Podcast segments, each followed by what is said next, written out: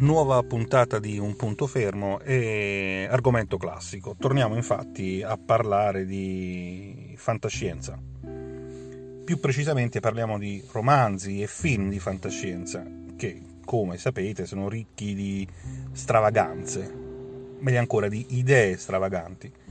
La maggior parte delle volte queste idee sono soltanto il sottofondo della trama senza dei seri tentativi di prevedere le tendenze future della scienza o della tecnologia, così come accade in realtà anche nei libri.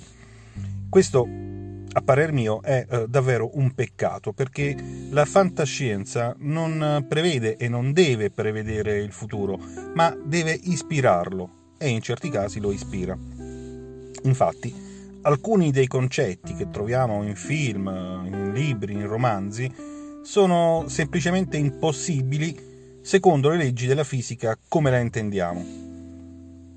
Uh, quindi, per gli appassionati di Star Trek, ad esempio, uh, sono dispiaciuto, ma non ci sono, eh, praticamente sono irrealizzabili i motori a curvatura.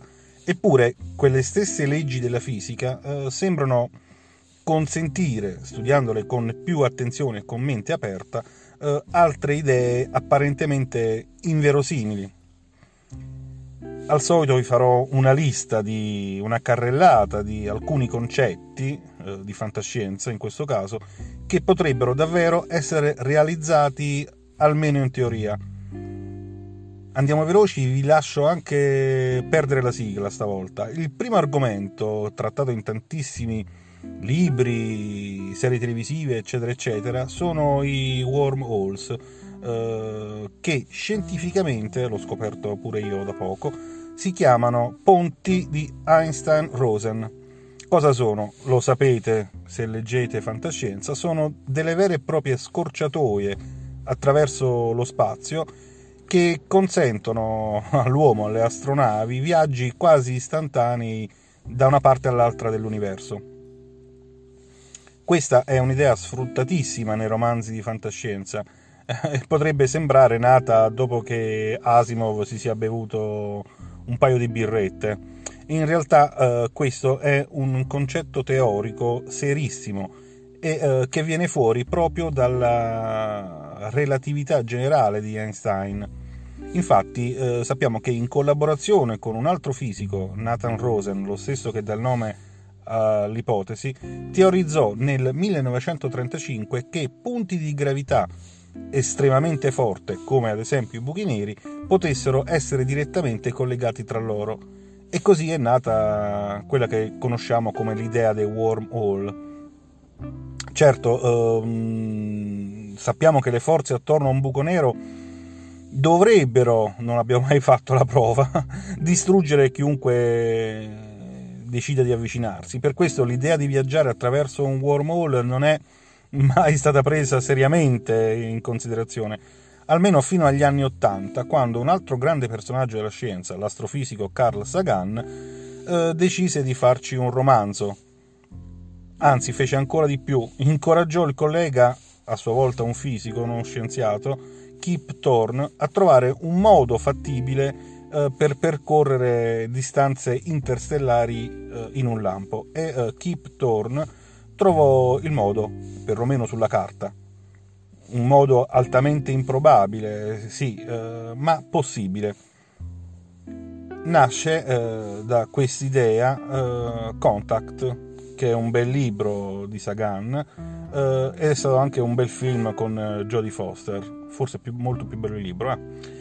Come detto, mh, è altamente improbabile che uh, questi wormhole diventino uh, effettivamente dei metodi, metodi, di trasporto, però eh, 4-5 anni fa alcuni scienziati veri hanno escogitato un modo più praticabile per costruire, costruire un wormhole rispetto al suggerimento originale di Thorne di utilizzare i buchi neri e uh, vi lascerò il link poi in descrizione e uh, se esistono già dei wormhole nell'universo potrebbero essere localizzati utilizzando una uh, tecnologia modernissima quella dei rivelatori di onde gravitazionali, che vengono già utilizzati dalla NASA, ad esempio. Parlando un istante fa eh, ho nominato un classico della maggior parte della fantascienza spacia- eh, spaziale, cioè la capacità di andare dal punto A al punto B più velocemente di quanto possiamo fare oggi o di quanto possiamo immaginare. I motori a curvatura, a parte i wormhole dunque ci sono diversi ostacoli al raggiungimento di questo obiettivo, con quella che possiamo considerare un'astronave convenzionale perché non immaginate che le astronavi che utilizziamo o utilizzeremo sono effettivamente il Falcon. Comunque, eh, lasciando questi dettagli da niente, eh, che possono essere la quantità enorme di carburante richiesto, oppure eh, gli effetti dell'accelerazione, ma se questo non vi basta c'è un altro piccolo problema il problema è che l'universo ha un limite di velocità strettamente imposto, l'abbiamo studiato al liceo.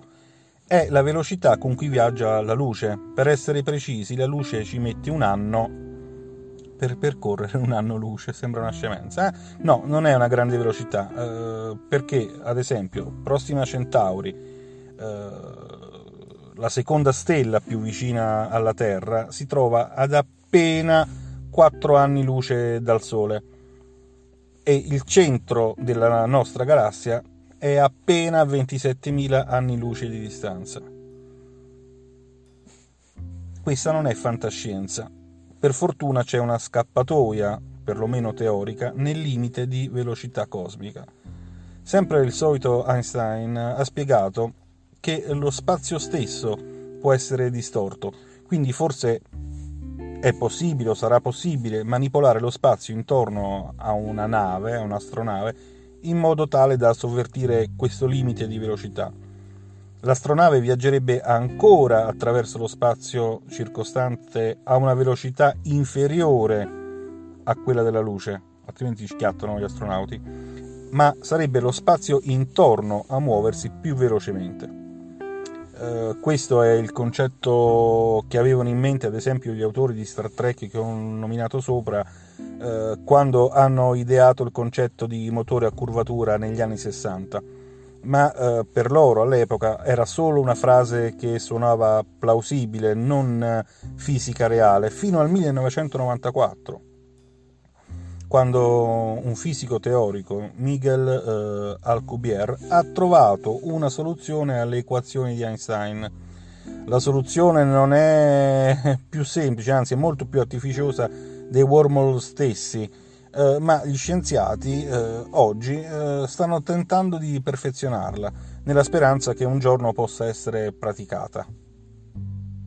Pratica non lo so, però praticata sì. Ancora, eh, un concetto utilizzato tantissimo nei romanzi, nelle serie tv, eccetera, eccetera, eccetera, eccetera, di fantascienza è il concetto di macchina del tempo. È proprio uno dei più grandi espedienti della fantascienza. Eh, Ritorno al futuro, ragazzi, non dimentichiamocelo, eh, che è una trilogia fantastica piena di paradossi logici. Per dirne uno, e sono paradossi che poi sono collegati proprio al concetto di viaggio nel tempo. Uh, il dottore Doc avrebbe costruito la sua macchina del tempo uh, se non fosse stato visitato dal futuro Marty con quella stessa macchina del tempo, cioè fatevi un po' il cortocircuito. Uh, a me viene mal di testa e questo è uno dei tanti paradossi e eh, è a causa eh, di paradossi come questi che molte persone ritengono impossibile il viaggio nel tempo, però per i fisici, gli scienziati che studiano veramente la fisica e secondo le leggi della fisica non è così. Proprio come con i wormhole e la curvatura dello spazio, la fisica ci dice che è possibile viaggiare indietro nel tempo. Possibile vuol dire che sappiamo e possiamo farlo oggi. Uh, in ogni caso, anche questo deriva dalla solita teoria della relatività generale di Einstein, che si è messa in mezzo su tutto. Proprio come parliamo di distorcere lo spazio con un wormhole o di accelerare con una unità di curvatura, anche il tempo può essere distorto, tanto da ripiegarsi su se stesso. Uh, è quella che gli scienziati chiamano una curva chiusa simile al tempo, che per noi è una macchina del tempo. Nel 1974 fu pubblicato perfino il progetto di un prototipo da uno studioso, un fisico, sempre fisici, su, uh, americano, tedesco, origine, eh, tedesco naturalizzato americano, che si chiamava Frank Tipler. Uh, pochi anni dopo un altro fisico, Anderson, David Lewis Anderson, lavorando su questo stesso concetto, arrivò a descrivere uh, una ricerca che stava portando avanti in un, uh, un laboratorio di ricerca privato, l'Anderson Institute. Uh, questo esperimento, basato sulle idee di Einstein e sui prototipi immaginati da Tipler, si chiama appunto cilindro Tipler ed è un tunnel, un tunnel lungo 97 km, o per la precisione loro parlano in miglia, quindi 60 miglia all'incirca eh, lungo 97 km e eh, estremamente denso. Cosa vuol dire? Eh, che ha una massa paragonabile a quella del Sole. Per farlo funzionare come una macchina del tempo, questo cilindro dovrebbe ruotare così velocemente da distorcere lo spazio-tempo al punto in cui il tempo si ripiega su se stesso.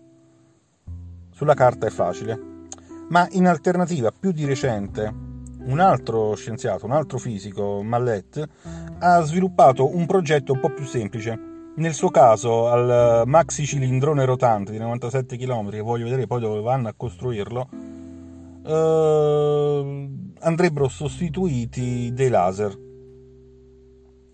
Praticamente è come mettere un flusso canalizzatore dentro la DeLorean. Eh, sulla carta sono progetti che funzionano e eh, funzionerebbero davvero ripeto, sulla carta. Quarto elemento della fantascienza effettivamente realizzabile è il teletrasporto. Anche qui la fantascienza è andata a nozze e Star Trek ha fatto la parte del leone. Vi ricordate? Portami a casa, Scotti. Comunque, eh, l'idea è bella. Invece del viaggiatore che si muove attraverso lo spazio dal punto A al punto B, il teletrasporto crea un duplicato esatto dell'astronauta, del pupazzetto, la maglietta rossa, nel punto di destinazione, mentre l'originale viene distrutto. Quindi praticamente ogni volta che il comandante Kirk dice Scotti portami a casa, Scotti lo fa a pezzi. Comunque, visto in questi termini, il teletrasporto è davvero possibile e, udite udite, IBM sono 25 anni che lo sta studiando in questa maniera, cioè fare a pezzi molecola per molecola un oggetto e ricrearlo molecola per molecola in un altro punto dello spazio. Non è fantascienza, si chiama teletrasporto quantistico. È un processo che copia lo stato quantistico preciso di una particella, ad esempio un fotone, in un'altra che potrebbe trovarsi a chilometri e chilometri di distanza, a centinaia di chilometri di distanza. Il teletrasporto quantistico distrugge lo stato quantico del primo fotone, quello che ho nominato prima, e quindi sembra davvero che il fotone sia stato trasportato magicamente da un luogo all'altro. C'è anche un film mh, mm, proprio su un mago che fa una cosa del genere, non mi ricordo il titolo. Il trucco si basa su ciò che Einstein chiamava azione spettrale a distanza. Eppure questo è messo su carta, sta dentro i libri, ma è più formalmente noto come entanglement quantistico. Sembra un processo complicato eh, anche per un singolo fotone, ed è proprio così, è complicato e non c'è modo di scalarlo fino al tipo di sistema di trasporto istantaneo visto in Star Trek. Però anche eh, messo così, il teletrasporto quantistico avrà sicuramente più in là nel nostro tempo, nel nostro mondo, importanti applicazioni nel mondo reale, come le comunicazioni a prova di hacker e il calcolo quantistico super veloce, che si stanno studiando, si stanno applicando, si sono già realizzate parzialmente. Ultimo punto, e poi vi lascio andare, è uh, l'argomento degli universi paralleli. In pratica sono questi cinque che vi ho nominato sono i cinque argomenti con cui potete scrivere un qualsiasi romanzo di fantascienza, mischiarli fra di loro se siete in grado e farci una serie tv. Comunque, l'universo visibile è enorme. Abbiamo miliardi di galassie eh, che vanno espandendosi a partire dal Big Bang. Eh, ma siamo sicuri che è tutto qui. La teoria scientifica dice che in realtà forse no. Potrebbero esserci molti, ma molti altri universi. E l'idea di universi paralleli è ben nota nella scienza, ma soprattutto nella fantascienza. La realtà potrebbe essere molto più strana di quella che vediamo nella realtà, in gioco di parole, o addirittura molto più strana di come vediamo nelle opere di fantascienza. E qua vi ricordo un altro libro da leggere di Asimov, eh, Neanche gli dei. Già là è un bel casino. Comunque, la chiave per capire eh, le moderne teorie degli universi paralleli, che non sono un concetto alla Martin Mister, è appunto il concetto di inflazione eterna. Questo rappresenta il tessuto infinito dello spazio in uno stato di espansione perpetua e rapidissima. Ogni tanto un punto localizzato in questo spazio praticamente un eh, Big Bang eh, autonomo, esce dall'espansione generale e inizia a pomparsi, a crescere a un ritmo più calmo. Questo ritmo più calmo consente la formazione di materia, di oggetti materiali come sono le stelle e le galassie al suo interno. In base a questa teoria, il nostro universo è soltanto una di queste regioni, ma eh, nulla vieta che possano essercene innumerevoli altre. Rifacendosi al roman- rifacendoci al romanzo di Asimov che ho citato sopra, neanche gli dei, questi universi paralleli potrebbero avere parametri fisici completamente diversi dai nostri. Un tempo gli scienziati credevano che solo universi con praticamente gli stessi identici parametri dei nostri sarebbero stati in grado di supportare la vita, ma studi recenti più approfonditi, più avanzati, suggeriscono che la situazione non è così restrittiva. Non è detto che la vita debba essere per forza uh, l'essere umano. La domanda ancora è, potremmo essere in grado prima o poi di rilevare questi universi paralleli? In realtà le tracce di altri universi potrebbero già essere rilevabili per noi oggi eh, con i mezzi che abbiamo e ci stiamo arrivando. E magari non è solo fantascienza. Vi lascio dicendo che praticamente tutto quello che abbiamo letto appassionandoci, lo abbiamo visto in televisione o al cinema, eh, uscendo tutti belli gasati e pompati nell'immaginazione, potrebbe in realtà non essere tanto una cosa di immaginazione. Quindi eh, siamo scienza, non fantascienza. Alla prossima puntata.